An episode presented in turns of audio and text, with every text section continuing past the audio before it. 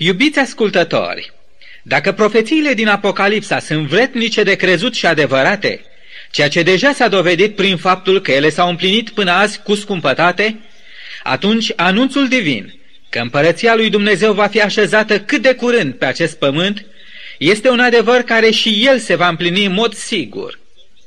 Dacă acum mai bine de nouăsprezece secole apostolul Pavel scria credincioșilor din vremea lui, în epistola către evrei, la capitolul doisprezece cu versetul douăzeci și doi astfel: „Ci v-ați apropiat de muntele Sionului, de cetatea Dumnezeului celui viu, Ierusalimul ceresc, de zecile de mii, de adunarea în sărbătoarea îngerilor.” Vă dați seama cu cât mai aproape ne găsim noi astăzi de Ierusalimul ceresc, de marea sărbătoare a întâlnirii noastre cu iubitul nostru Mântuitor Iisus Hristos. O, cât de uimit, cât de încântat trebuie să fi privit apostolul Ioan la scena Ierusalimului ceresc, la toate acele scene ale înnoirii tuturor lucrurilor. Ce răpitoare splendori au fost trecute pe dinaintea ochilor săi obosiți de luptele vieții și înlăcrimați de suferință, cât și de dor după Iisus. Ce reînviorătoare trebuie să fi fost acele cuvinte divine pentru inima bătrânului martir: „Iată, eu fac toate lucrurile noi.”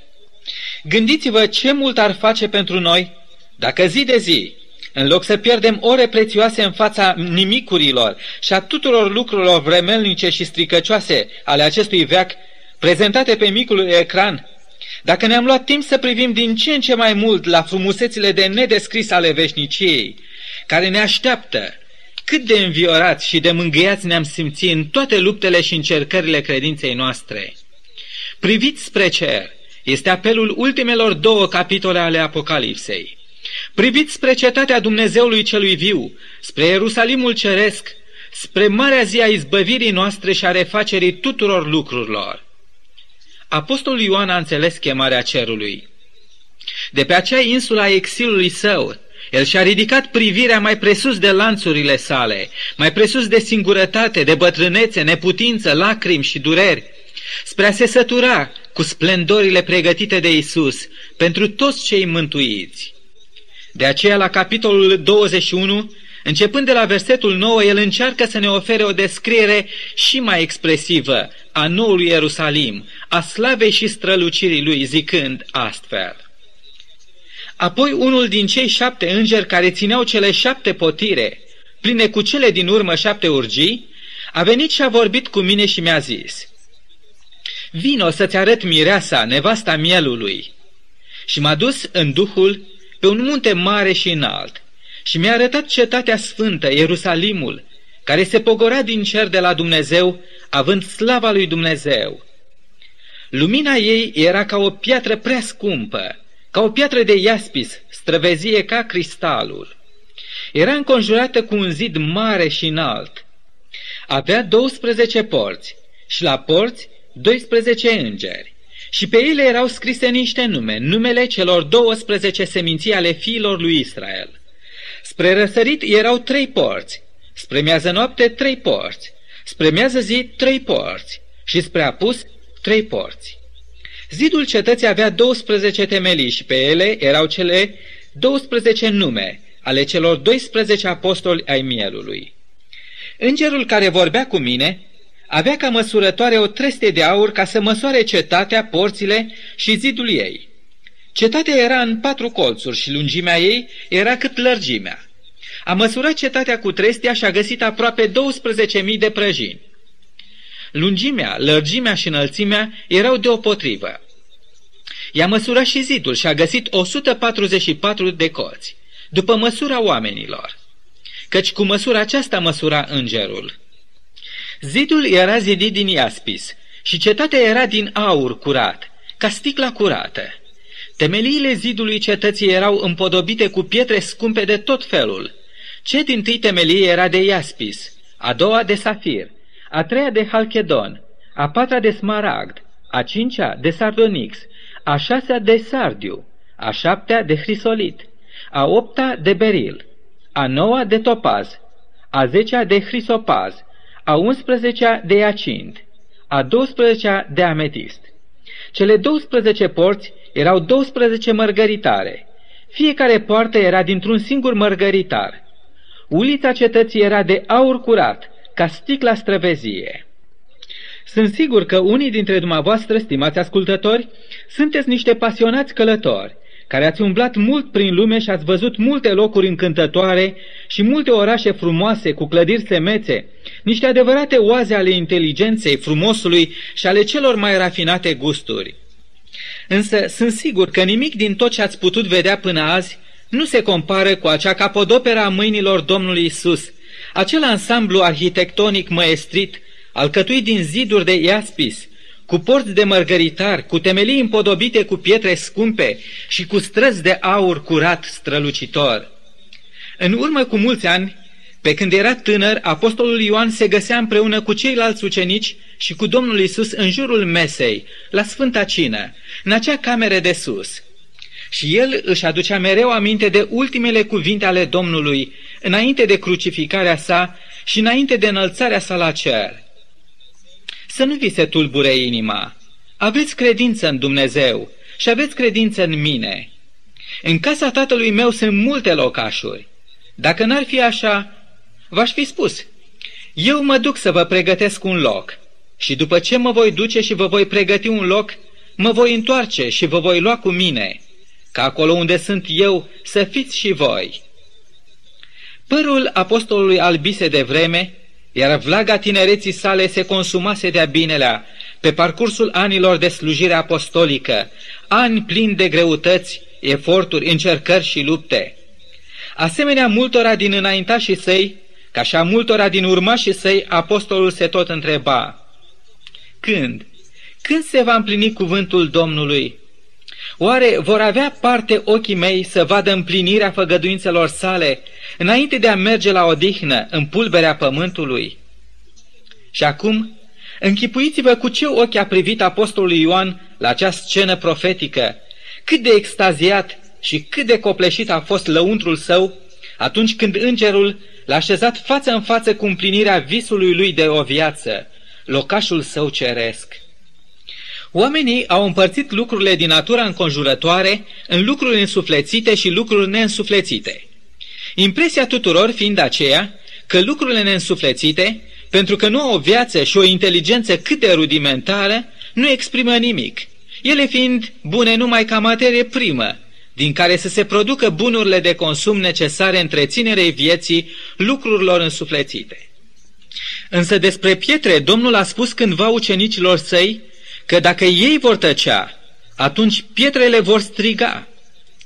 Deși neînsuflețite totuși, materialele din care va fi zidită cetatea noului Ierusalim vor vorbi. Ele vor vorbi despre strălucirea și curăția vieții cu Dumnezeu. Natura neînsuflețită a devenit părtașe blestemului păcatului, atunci când Dumnezeu a blestemat pământul din pricina păcatului primei perechi. Dar acum cetatea lui Dumnezeu, împreună cu toate lucrurile de pe pământ, vor fi noi și ele vor străluci, vor vorbi, își vor recăpăta cu alte cuvinte rolul lor de martori tăcuți ai înțelepciunii, puterii, slavei și desăvârșirii lui Dumnezeu. Aurul, pietrele scumpe de toate culorile și perlele de dimensiuni cu totul neobișnuite, din care vor fi zidite porțile cetății, se vor reflecta în strălucirea transparentă a străzilor de aur. Această risipă de bogății va răsplăti într-un fel de-a lungul veșniciei pe toți aceia care, în timpul vieții lor de pe vechiul pământ, au ales să fie săraci cu Duhul, să plângă, să fie blânzi, să fie flămânzi și însetați după neprihănire, milostivi, cu inima curată, împăciuitori și prigoniți și ocărâți din pricina credinței. Tuturor acestora Domnul Iisus le-a dat asigurarea sa divină. A lor este împărăția cerurilor. Ei vor moșteni pământul și vor vedea pe Dumnezeu. Bucurați-vă și veseliți-vă, pentru că răsplata voastră este mare în ceruri, a spus Domnul Iisus. Și iată acum, ce mare și ce strălucitoare este bogăția răsplătirilor lui Iisus pentru cei ce l-au urmat.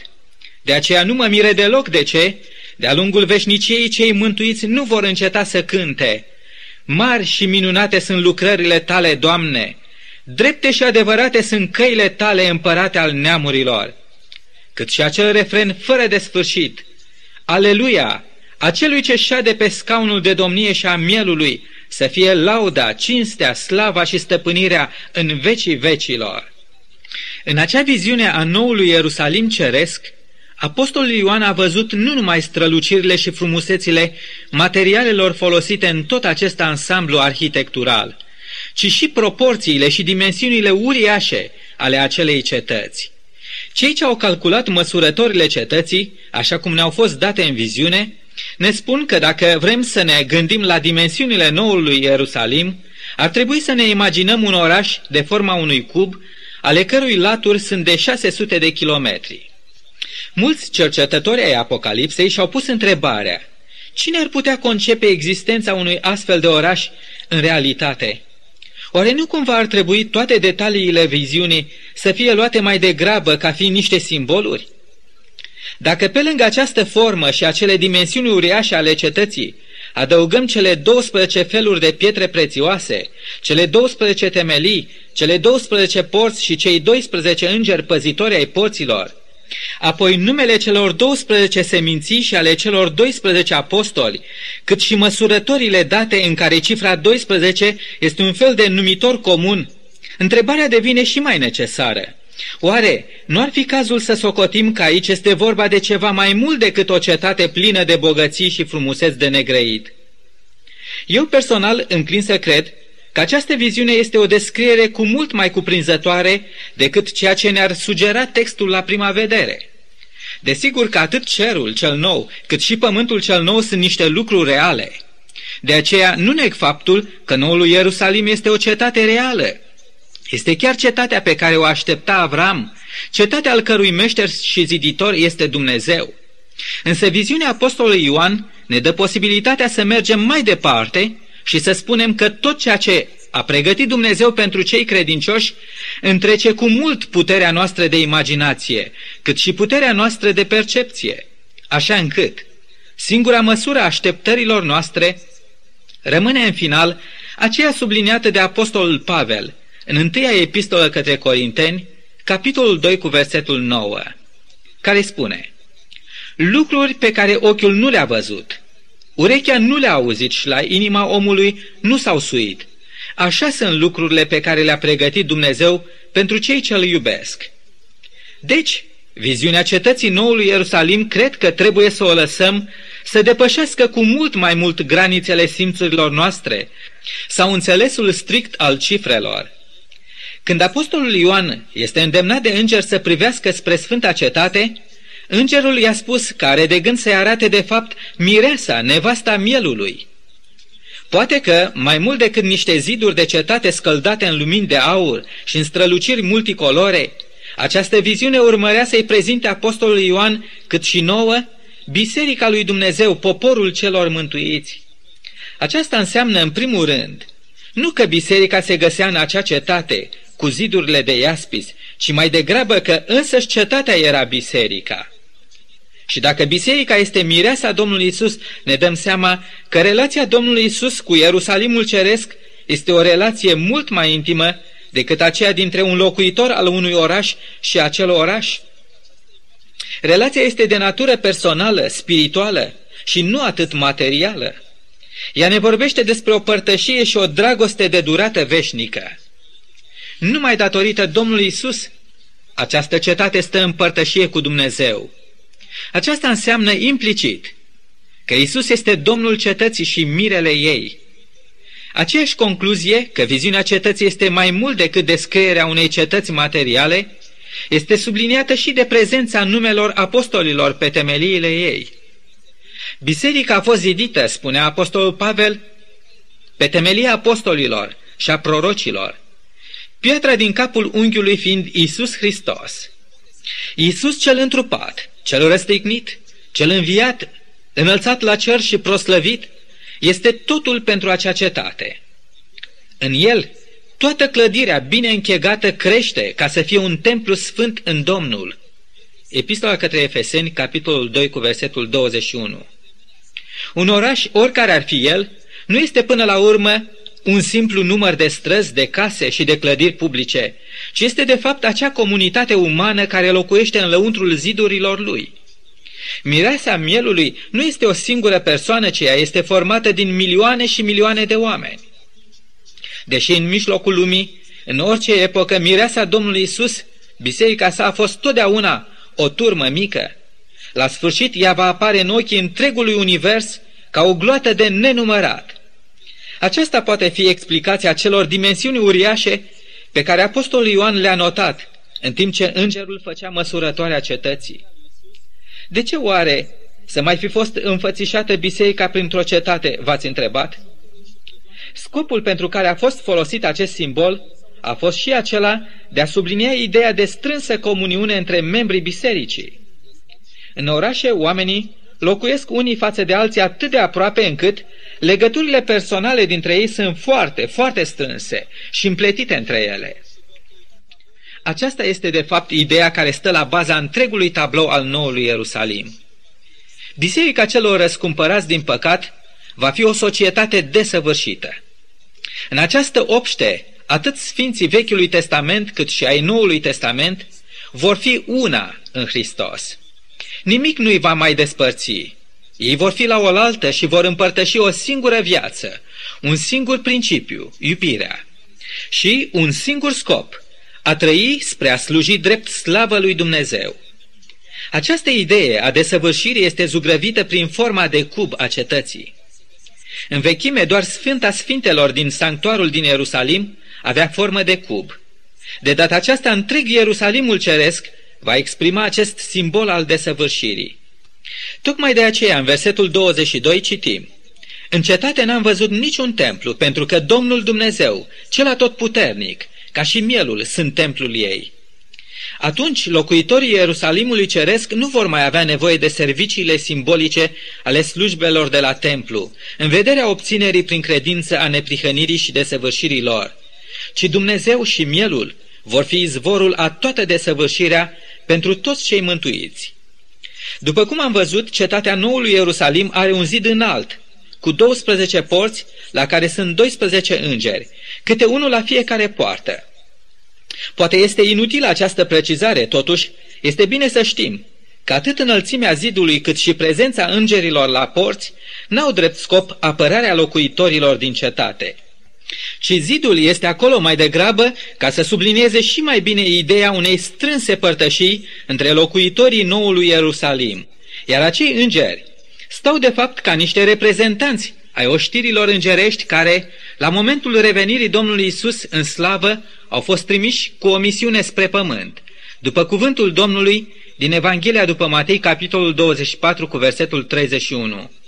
El va trimite pe îngerii săi cu trâmbița răsunătoare și vor aduna pe aleșii lui din cele patru vânturi, de la o margine a cerului până la cealaltă. Îngerii care în acea zi au avut privilegiul să sune adunarea celor mântuiți sunt cei care vor îmbogăți și vor spori cu prezența lor și mai mult plăcută adunare a celor aleși. Numele celor douăsprezece seminții ale lui Israel, scrise pe porțile cetății, sunt de fapt niște elemente de identificare a celora din lăuntrul porților. Tot Israelul este acolo, întreaga biserică a Vechiului și Noului Testament. Aceasta este biserica celor înscriși în cer. Ideea unei diferențieri a celor mântuiți dintre Israel și a celor din biserica creștină este exclusă cu desăvârșire. În cer, cei mântuiți vor forma un singur popor, poporul sfinților celui preanalt, așa cum a scris prorocul Daniel în capitolul șapte, cu versetul douăzeci și șapte. În această viziune, numărul doisprezece apare cu insistență. Acest număr este de fapt rezultatul înmulțirii cifrei trei cu cifra patru. Cifra trei reprezintă Sfânta Treime, iar cifra patru este simbolul poporului ales al lui Dumnezeu, adunat din cele patru colțuri ale pământului. Biserica Domnului Hristos este văzută acolo sus, în toată desăvârșirea ei, în toată frumusețea ei, în toată slava pe care Dumnezeu a pregătit-o pentru cei ce l-au iubit. Dar slava lui Dumnezeu nu va fi restrânsă numai la cetatea noului Ierusalim, ci întreg pământul va fi plin de slava Domnului. O, cât m-aș bucura, iubiți ascultători, să știu despre fiecare din dumneavoastră că v-ați luat ca ținta vieții noul Ierusalim, pământul cel nou, împărăția lui Dumnezeu. Despre această împărăție a subliniat Domnul Iisus Hristos că se ia cu năvala și cei ce dau năvală pun mâna pe ea. A da năvala pentru a obține un lucru înseamnă concentrare, pasiune, lepădarea oricăror lucruri sau activități care ar putea stânjeni înaintarea spre ținta supremă. Când privesc la profețiile împlinite și la cele ce au mai rămas de împlinit, când mă gândesc la slava, frumusețile și bucuriile de negrăit care ne așteaptă și de care suntem atât de aproape, când mă gândesc la Domnul Iisus care a părăsit cândva cerul și a venit pe acest pământ ca să moară pentru salvarea noastră și pentru a ne readuce pe toți în împărăția sa, mă întreb, oare va lipsi cineva de la acea mare sărbătoare? Oare va fi careva dintre noi care se va întoarce din drum sau va refuza în acest ultim ceas al istoriei să dea cu adevărat năvala?